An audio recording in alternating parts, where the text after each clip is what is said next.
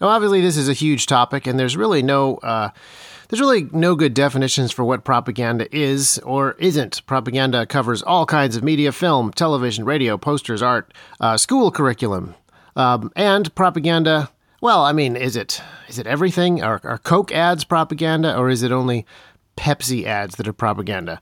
Um, there's no real way of nailing down hard and fast uh, definitions, but I do have uh, four different categories that I tend to think about propagandistic efforts.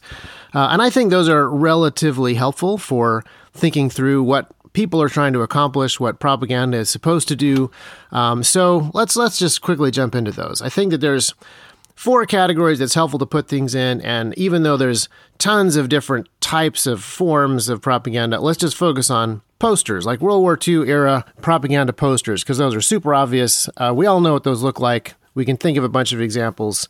Um, so, category number one is the reminding uh, propaganda. So, you see a poster that says, Loose lips sink ships. It's reminding you that you should just you know, maintain a little bit of OPSEC when you talk about where you're being stationed next. Or don't waste metal, or don't waste grease, or don't waste food. These are just reminding you of stuff that you already are on board with. Um, and it's useful to, in a diner, have that poster up there to remind people not to throw away too much food or whatever.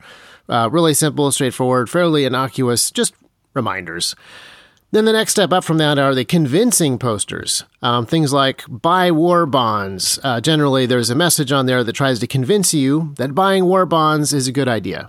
You see the posters that say something like Nazis are a threat to European families, and there's a picture of a very nice looking family being driven out of their homes at bayonet point by a filthy Hun. And this is just uh, convincing you slowly, gently, one little move at a time, that we are really opposed to what is happening in Europe. Or, you know, there's other uh, there's other posters that talk about being really opposed to what is happening in the Pacific, being really opposed to Japanese, but then then you also see the the other side of that which is the allied soldiers being really heroic figures and a lot of these posters they actually are true. They're actually pointing out things that are true. They'll take a specific soldier who did something heroic, they'll put his story on it. This just really convinces you that our cause is just. This is why we fight. This is a guy that needs support. This is a guy that needs war bonds. This is a guy that needs, you know, whatever.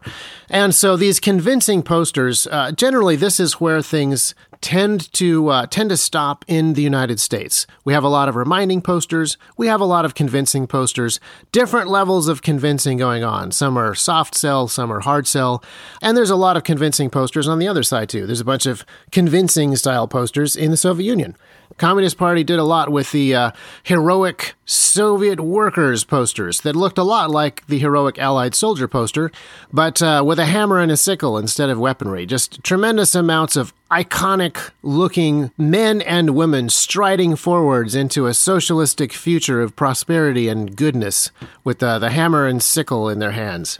But when those kind of posters get overused, they kind of fall into a, third category that I have uh, in my mind, which is the dominating category. It isn't so much that that poster uh, by itself is trying to convince you that the Soviet worker is a heroic figure.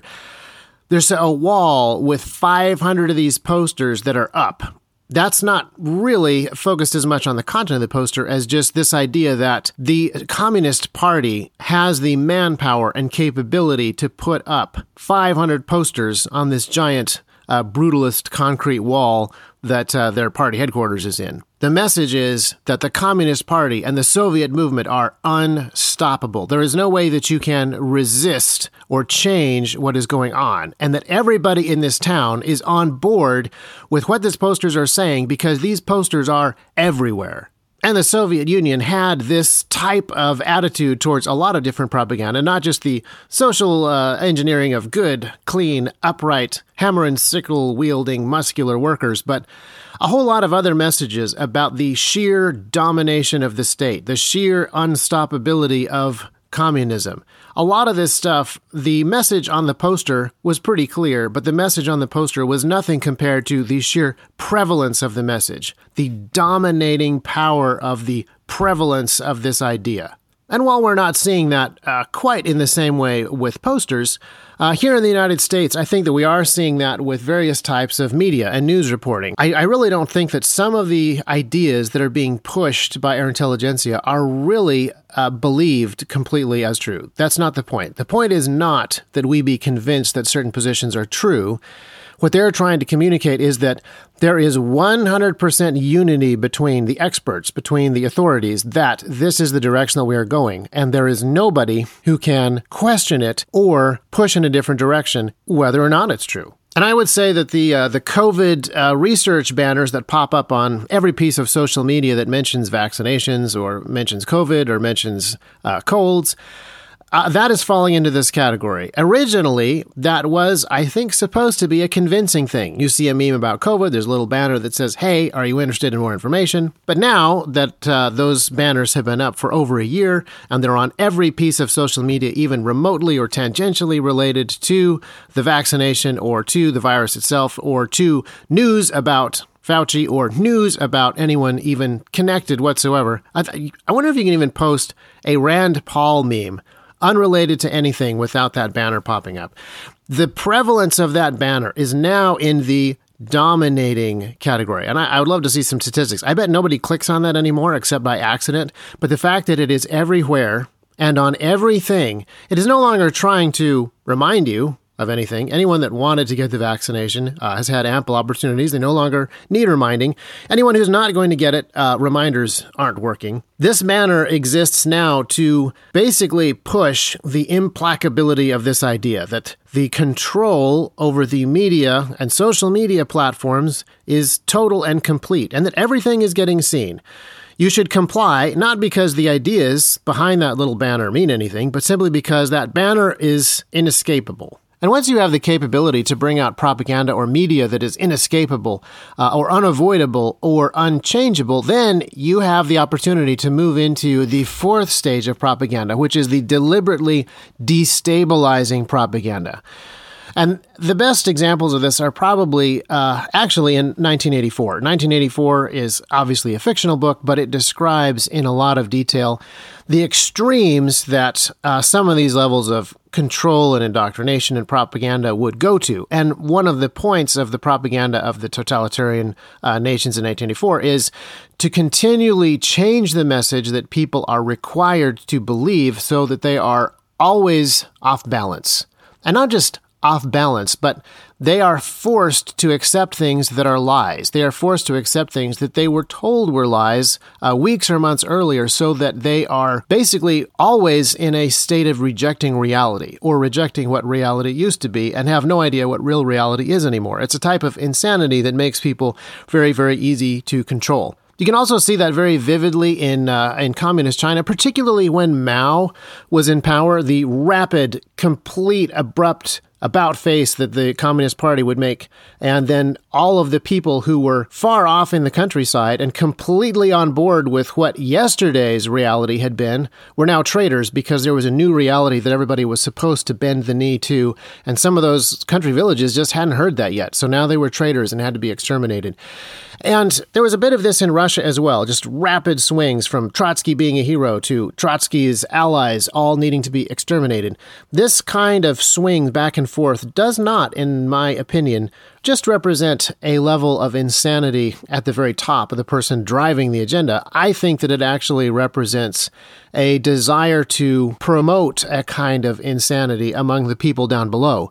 This forced acceptance of lies is a huge issue, and Solzhenitsyn wrote about this uh, a number of times. Uh, he has a, an article called Live Not by Lies, and there's a book by Rod Dreher called Live Not by Lies, um, based on this idea. The totalitarian state requires that people uh, not just believe lies, not just uh, make mistakes and believe the mistakes others have made, they really need to believe lies in a way that rejects truth. And so this type of propaganda is not just promulgating honest mistakes that people have made, lies that uh, have come about just by uh, people being wrong about stuff. This type of propaganda requires that the people making the propaganda know that they are trying to push something that they know is a lie for the purpose of destroying the foundations of truth that a people have so that they are more controllable. Now, of course, one of the problems with uh, figuring out whether a piece of propaganda is meant to dominate or meant to destabilize is sometimes it's really hard to figure out if the people involved are really uh, insane, uh, just honestly wrong, or trying to break down other people's convictions. And a lot of times, people are in different stages. You can have a piece of propaganda that reminds this group of people that they should do something they're already on board with, convinces a separate group of people that they should be on board with it, and then communicates the message that this group of people that was already opposed to that idea must comply with it. So there's there's often a huge amount of crossover. And other times where you would think there would be crossover, there actually isn't, uh, because different uh, different groups have decided that they're going to emphasize different things. And a great example of this is uh, John Steinbeck's Grapes of Wrath. So in 1939, John Steinbeck wrote a novel uh, which was very communistic. People today uh, like to say that John Steinbeck was not a communist because he was not a card carrying member of the Communist Party of the United States in 1939, but uh, his wife was, and he wrote for a bunch of communist magazines, and he worked on a bunch of labor union disputes and strikes that were organized by Communist Party. And what he wanted to do with Grapes of Wrath was uh, attack a lot of ideas of private property and uh, and private business and capitalism. So let's just say Grapes of Wrath pretty communistic. And everybody understood this. Even the Soviets understood this. And so they were very eager to bring over the 1940 movie adaptation of that book so that they could show their people in the Soviet Union what a hellhole America was. Depression era America was the great failure of American capitalism. That was John Steinbeck's position. And he wrote this book to show just how incredibly terrible America was now that capitalism was collapsing. So obviously, uh, Soviets were very much on board with this movie and very much looking forward to it. However, when the movie actually showed up, uh, it was banned in the Soviet Union because uh, it showed American life to be far too good. Even the poorest of Americans had cars, and they had the freedom to drive around and look for work. And so the uh, Soviet Party completely switched its position on this book. Uh, John Steinbeck was no longer a great hero, uh, an American comrade. Uh, he was actually creating a different kind of propaganda, a propaganda that, that promoted the American lifestyle as being too good and capitalism as being too successful. So you end up with certain conservatives uh, complaining about Steinbeck's book because it is too anti American and it is too communistic. And then over in the Soviet Union, you have people banning Steinbeck's movie because it is too pro America and it is too pro capitalism. Which, which brings us to, I think, a very important classification. Ultimately, uh, it really is not helpful to try to break down different types of propaganda into the reminding or convincing or dominating or destabilizing classes if you're not willing to look below the surface and put all propaganda into one of two categories truth or lies. And people who want to talk academically about propaganda never want to dig too deeply into this because, well, what is truth? Who wants to actually open that can of worms? But it is the most important thing to understand and to pursue. And the most destructive types of propaganda are not specific types of media or they're not specific types of messages.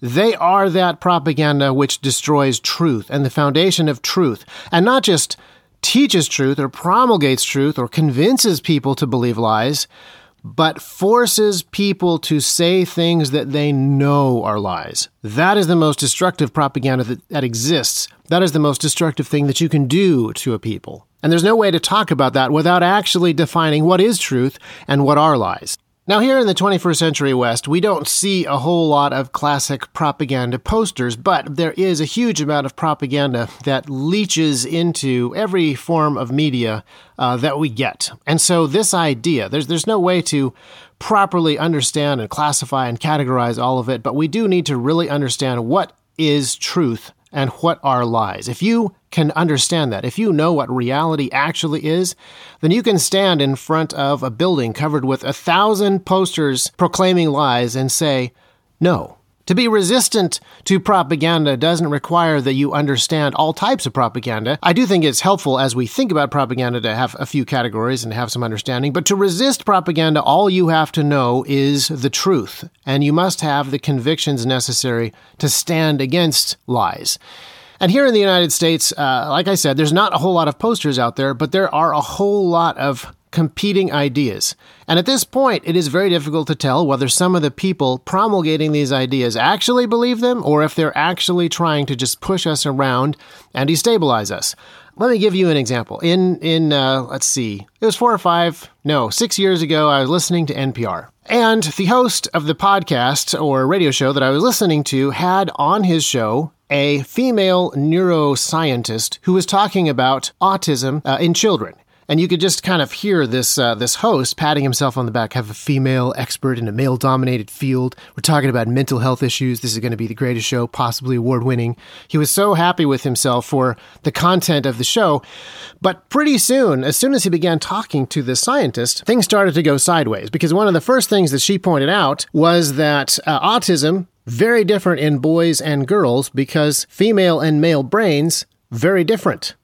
And this host could not allow her to say that on the show, but he also could not figure out how to tell her not to say that. Because there's no such thing as male and female. He was trying to make the point that gender is a construct, but if he tells this female neuroscientist that, isn't that mansplaining? How can there be mansplaining if gender is a construct? He tried to get her to say that male brains could exist in female bodies, but she was explaining that that is just not how biology works. And as a neurobiologist, she's an expert. And as a woman in a male dominated field, she has to be listened and believed to, but also, wait a minute, as a, if there is no gender, then being a female in a male dominated field means nothing. And he has to believe all women and he has to trust the experts and follow the science. But the science is telling him something that he's not allowed to have said on NPR. And it was just interesting listening to him try to connect all these dots that would not connect uh, in his brain live on radio. I found it mildly enjoyable. And this is the kind of deliberate confusion that exists. And I'm not sure if the host is somebody who was deliberately trying to get people onto the bandwagon of denial of reality, or if he had already denied reality and did not know which way was up. But the point is that the intelligentsia here in the United States is riddled with these kind of ideas to the point that even though a whole bunch of people in academia really, really, really want Soviet style government and they really want Soviet style economics, they would actually be horribly offended by Soviet propaganda posters because that strong male worker and that strong female worker standing next to him, uh, it's just that poster has too much patriarchal heteronormativity for it to be allowed out in public. I think that just shows how far down this particular list of propaganda we are. Not so much in our posters, but in the way that our experts and uh, our academics and our media people are thinking about the world and the messages that they are wanting to communicate to you and the bandwagons that they want you uh, to be on. So, Again, even though I've laid out four different categories for thinking about propaganda, don't get so caught up in those categories and focus more on the resistance to lies and the understanding of what truth actually can be. I'm going to be reading the, the Rod Dreher book, Live Not by Lies. I don't like to recommend books that I haven't read, but there have been so many people that I trust recommending that book already. I think that it's probably an excellent place to start on some of these ideas. Or the original article that Solzhenitsyn wrote, Live Not by Lies, and the importance of forcing people to believe lies, not trick them, but forcing people to believe lies that they know are lies. That concept is so fundamental to totalitarianism and the destruction of a free people that it's something that we really, really need to understand. And understanding the way that propaganda does that not just by tricking you, not just by fooling you, not just by making you think that Pepsi tastes good, but by forcing you to say something that you know deep down in your heart is not the truth and not reality. That is the kind of thing that you must push back against. And that is the sort of thing that we need to understand when we not just talk about propaganda, but are immersed in it constantly and need to figure out how we push back and how we do what is right.